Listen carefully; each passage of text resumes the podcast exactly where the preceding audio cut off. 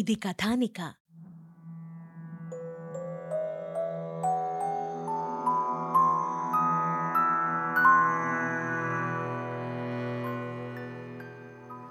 ఓం నమో వెంకటేశాయ. విజయంతో తిరిగి వచ్చిన వీర నరసింహరాయులకు విజయనగరంలో ఘన స్వాగతం లభించింది. దారి పొడవునా కలువల తోరణాలు కట్టి కస్తూరి కళ్ళాపి చల్లించారు. నెమళ్లు సంచరించే మయూర మందిరంలో వీర నరసింహరాయులు వారికి విడిదినిచ్చారు. ఘుమఘుమ పరిమళించే పుష్పములతో చేయబడినటువంటి గంధరాజంతో మర్దనం అతివలు చేయించారు. కలదౌత వస్త్రములను ఇంకా నానా విధములైనటువంటి రత్నహారములతోనూ ఆయన్ని అలంకరించారు. సన్నని వరిబియ్యం అన్నంతో అప్పుడే వేటాడి తెచ్చినటువంటి అడవి లేడి, కుందేలు, పావురములు మాంసములు ఒకవైపు ఉండగా, బూరెలు, తేనెతొనలు, బొబ్బట్లు, వడలు, కుడుములు, అప్పాలు, పొంగరములు, ఇంకా సొజ్జబూరలు, అప్పడములు, వడియాలు, అరిసెలు, చక్కినములు, అలాగే కొబ్బరి పనసతొనలు, జున్ను మీగడలు, పానకములు, పాయసములు, ఆవకాయలు, రకరకాల వంటి కూరలు, అలర్కము, చింతచిగురు మొదలైన ఆకూరలు, పప్పులు, గడ్డపెరుగు వడ్డించి విందు చేశారు. కప్పురము, కస్తూరి, సొంటి పిక్కలు, ఏలకులు మొదలైనవన్నీ వేసిన తాంబూలములను సువర్ణ కరండములతో స్త్రీలు తీసుకుని వచ్చి వీర నరసింహరాయులకు విడిదీయములను అందించారు. రాయులవారు తన ముత్యాలశాలకు నరసింహరాయులను పిలిపించి ఈ వీరుడు సాధించిన విజయములకు ప్రత్యుపకారంగా రాజమహేంద్రవరం నుండి పెనుగొండ వరకు ఉన్న రాజ్యమునకు పాలగునిగా ప్రకటిస్తున్నాను అని ఆయన అన్నారు.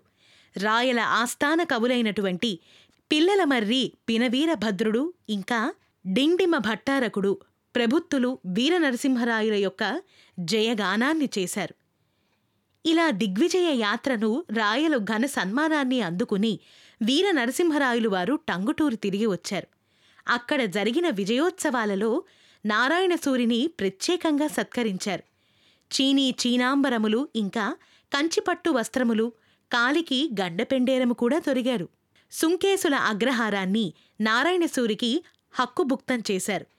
నేటి నుంచి నారాయణ సూరిని మా పెనుగొండ సంస్థానానికి ఆస్థాన కవిగా వీర నరసింహరాయులైనటువంటి నేను ప్రకటిస్తున్నాను అని ఆయన మాటనిచ్చారు. గండరాజు భార్య మల్లమాంబ స్వయంగా లక్కమాంబకు కాళ్లు కడిగి పసుపు పూసి కంచిపట్టు చీరలు, ఇంకా సువర్ణరేఖల సంచుల్ని బహుకరించింది. లక్కమాంబగారు, యువరాజు వీర నరసింహుడు పట్టాభిషిక్తుడు కాబోతున్నాడు. విజయనగర రాజకుమారి అయినటువంటి శ్రీరంగాంబతో వివాహం కూడా నిశ్చయమైంది. ఈ శుభకార్యం స్వయంగా మీ ఇరువురి దంపతులిద్దరి చేతుల మీదుగా జరిపించాలి అంటూ ఆనందంతో కూడినటువంటి ఆ ముఖ కవళికలతో ఈ మాటలని లక్కమాంబతో చెప్తున్నారు. లక్కమాంబ ఈ మాటలు విన్న తర్వాత ఆవిడ కళ్ళు చెమర్చాయి. మహారాణి, అన్నమయ్య కనపడినప్పటి నుండి నా ముఖాన చిరునవ్వే లేదు. కాని తిరిగి ఈనాడు తొలిసారిగా చాలా చాలా తృప్తిగా ఉంది తల్లి. దేశభక్తుడైనటువంటి వీర నరసింహుడు సాధించిన ఈ విజయం చరిత్రలో కలకాలం నిలిచిపోతుంది. లక్కమాంబగారు, మీరు ఎట్టి దిగులు పెట్టుకోనక్కర్లేదు. అన్నమయ్య సకల విద్యాపారంగతుడైనాడని యువరాజు నాతో చెప్పాడు. లక్కమాంబ ఈ మాట విని వినగానే ఆనంద భాష్పాలతో, మహారాణి, నిజమా? ఎక్కడున్నాడు అన్నమయ్య అని చాలా ఆతృతగా తడబడుతూ మల్లమాంబని అడిగారు.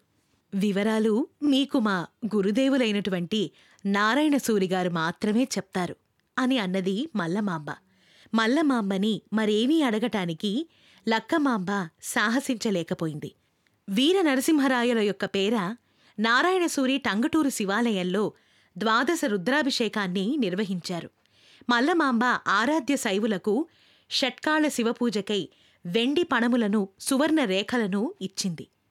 జంగమార్చన పూర్తి చేసి షడ్రసోపేతమైనటువంటి విందు భోజనాలు పెట్టి స్వయంగా మల్లమాంబ దానాలు కూడా చేసింది. మల్లమాంబ శ్రీశైల మల్లికార్జునుడి యొక్క అనుగ్రహం వల్ల జన్మించింది. అందుకే ఆమె ప్రతి సంవత్సరము సపరివారంగా శ్రీశైలము, మహానంది యాత్రలు చేస్తూ ఉంటారు. తిరుమల శ్రీనివాసునిలో ఆమె వీరభద్రుణ్ణి దర్శిస్తూ ఉంటుంది. లక్కమాంబ భర్తని పిలిచి ఇలా అడిగింది, ఏవండి మీకీ రహస్యం తెలిసే నా దగ్గర దాచారా? ఎందుకు ఇలా చేశారు? నేను కన్నీళ్లతో కుమిలిపోవడం మీకు అంత ఇష్టమా? ఏమిటి లక్కమాంబ అంటూ నారాయణ సూరి అన్నారు. ఊరుకోండి మీరు, మహారాణి నాకంతా చెప్పింది. అన్నమయ్య ఎక్కడో చదువుతున్నాడంట. ఈ సంగతి తెలిసి కూడా నా దగ్గర ఎందుకు దాచారటి? చెప్పండి అని లక్కమాంబ ఏడుస్తూ అడుగుతోంది. అదా, చెప్తే పరిగెత్తుకుంటూ పోయి వాణ్ణింటికి తెస్తావని నేనే చెప్పలేదు. అన్నమయ్య ఘనవిష్ణు ఆశ్రమంలో సంగీత సాహిత్యాలు నేర్చుకుంటున్నాడు. వెంకటేశ్వరుని యొక్క అనుగ్రహాన్ని నోచుకున్నాడు. అలాగే చిన్న వయస్సులోనే వాగ్గేయకారుడు కూడా అయ్యాడు. మా తండ్రిగారికి చింతలమ్మ చెప్పిన జోస్యము, నీకు గరుడ స్తంభం దగ్గర వచ్చినటువంటి స్వప్నము వృధా కాలేదు లక్కమాంబ అని పలికాడు నారాయణ సూరి. ఏమండి, పదండి, నా బాబుని చూడకుండా నేను ఉండలేను. ఇటు నుండి ఇటే తిరుమలకి పోదాం, పదండి ఏమండి అంటూ లక్కమాంబ అడుగుతోంది. అదిగో, అందుకే నేనింతవరకు నీకీ విషయం చెప్పలేదు.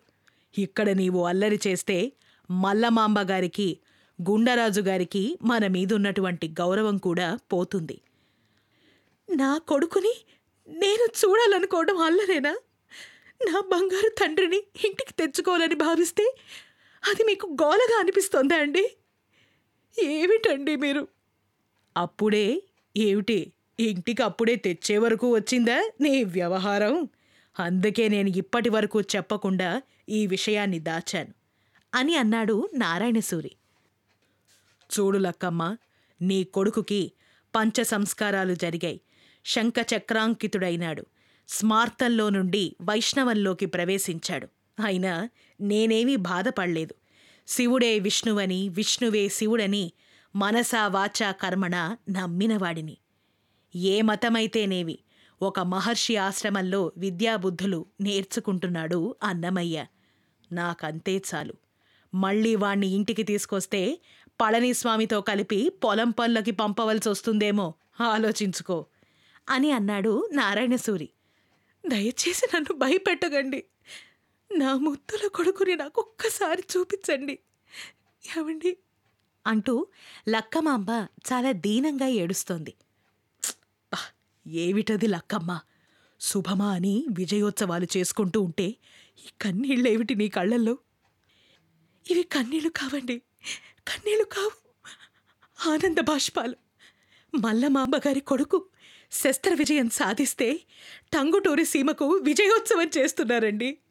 కానీ నా కొడుకు అన్నమయ్య శాస్త్ర విజయం సాధించాడని తెలిస్తే నా మనసీమకు ఆనందోత్సవం అండి, ఆనందోత్సవం. ఇందులో తప్పే ఉందండి, చెప్పండి అంటూ నారాయణ సూరిని అడిగింది లక్కమాంబ. లక్కమాంబ తెలివితేటలకి నారాయణ సూరి చిన్న చిరునవ్వు విసిరాడు. అలాగే నిన్ను నేను తిరుమలకి తీసుకెళ్తాను. ముందు తాళ్లపాక పోదాం, పద. చంద్రగిరి ఎడ్లను పూంచినటువంటి కచ్చడల్లో కూర్చుని లక్కమాంబ, నారాయణ సూరి రాజలాంఛనాలతో ఇల్లు చేరారు. ఊరి వెలుపలకు వచ్చేసరికి చెరువుగట్టు మీద నుండి ఏదో పల్లకీ వస్తున్నట్టుగా కనిపిస్తుంది. పల్లకీ అనగానే లక్కమాంబకు మామగారు గుర్తొచ్చారు. ఏమండి, ఆ మహాత్ముడు మీరు మీ కొడుకు సాధించిన ఆ విజయాలు వింటే ఎంత ఆనందిస్తారో అండి. మామగారు తీర్థయాత్రలని ఏ ఊళ్ళలో తిరుగుతున్నారో కదండి అంటూ లక్కమాంబ చాలా ఆతృతతో అంది. సరిగ్గా నేను కూడా అదే ఆలోచిస్తున్నాను లక్కమ్మ. ఎంత విచిత్రం! ఇలా అనుకుంటుండగానే పల్లకి తాళ్లపాక చెరువుగట్టు మీద నుండి దిగి దొండలోకి వచ్చింది. ఆశ్చర్యం, అది నారాయణ తీర్థుల వారి పల్లకియే. ఏమండి, మామగారి పల్లకి అండి ఇది అంటూ లక్కమాంబ ఆనందావేశాలతో, ఆనంద బాష్పాలు కారుస్తూ ఆ పల్లకీ దగ్గరికి వెళ్ళింది. కచ్చడాన్ని ఆపి నారాయణ సూరి కిందకి దిగాడు. పల్లకీలో నారాయణ తీర్థుల వారు చనిపోయి ఉన్నారు. పళనీస్వామి చేతిలో ఉన్నటువంటి దివిటి ఆరిపోయింది. నారాయణ తీర్థుల వారు ఎలా చనిపోయారు? వీరిరువురు అన్నమయ్యని కలుస్తారా? ఆ తర్వాత ఏం జరుగుతుంది విందాం, తెలుసుకుందాం. Shri Padarchana only on Kathanika media with me JSV.